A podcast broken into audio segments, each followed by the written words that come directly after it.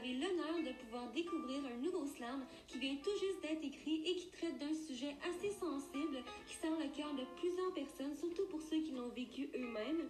Parce que, eh oui, vous l'avez peut-être deviné, il sera question du confinement que nous vivons aujourd'hui, du coronavirus qui a presque un an depuis sa naissance, mais plus précisément de la pandémie mondiale qui nous touche et qui nous fait voir des choses que nous ne sommes peut-être pas censés de voir. Bonne écoute!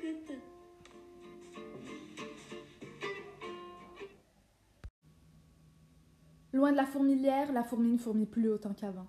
Loin de nos familières, l'agoraphobie hante nos maisons. Elle nous noie dans une prison prisée, une prison qui prise ses prisonniers priant et rêvant, car nous vivons une crise sous l'emprise d'une plante grimpante et persistante qui s'accroche à notre humanité et la dénude de toute lucidité.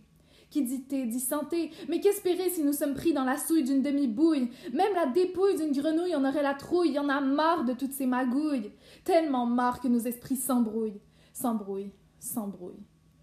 Des bulles nous montent au cerveau. Oh, tellement haut, tellement beau, tellement faux que les demi-mots nous donnent des mots. C'est à peine si nous ne sommes pas à demi-morts, si nous ne sommes pas menés à tort par cette torture qui est notre sort. Oh, nos gobelets d'eau se transforment en gobelins à carreaux. La vie est telle qu'à tout bout de champ, on y verrait un toucan.